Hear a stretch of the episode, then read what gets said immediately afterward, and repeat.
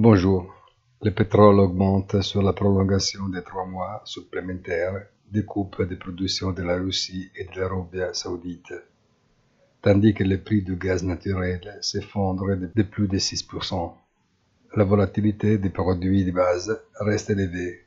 Les taux augmentent et de manière significative, tandis que les actions baissent, mais dans une mesure limitée, et que le dollar se renforce. Le tableau reste fragmenté et confus.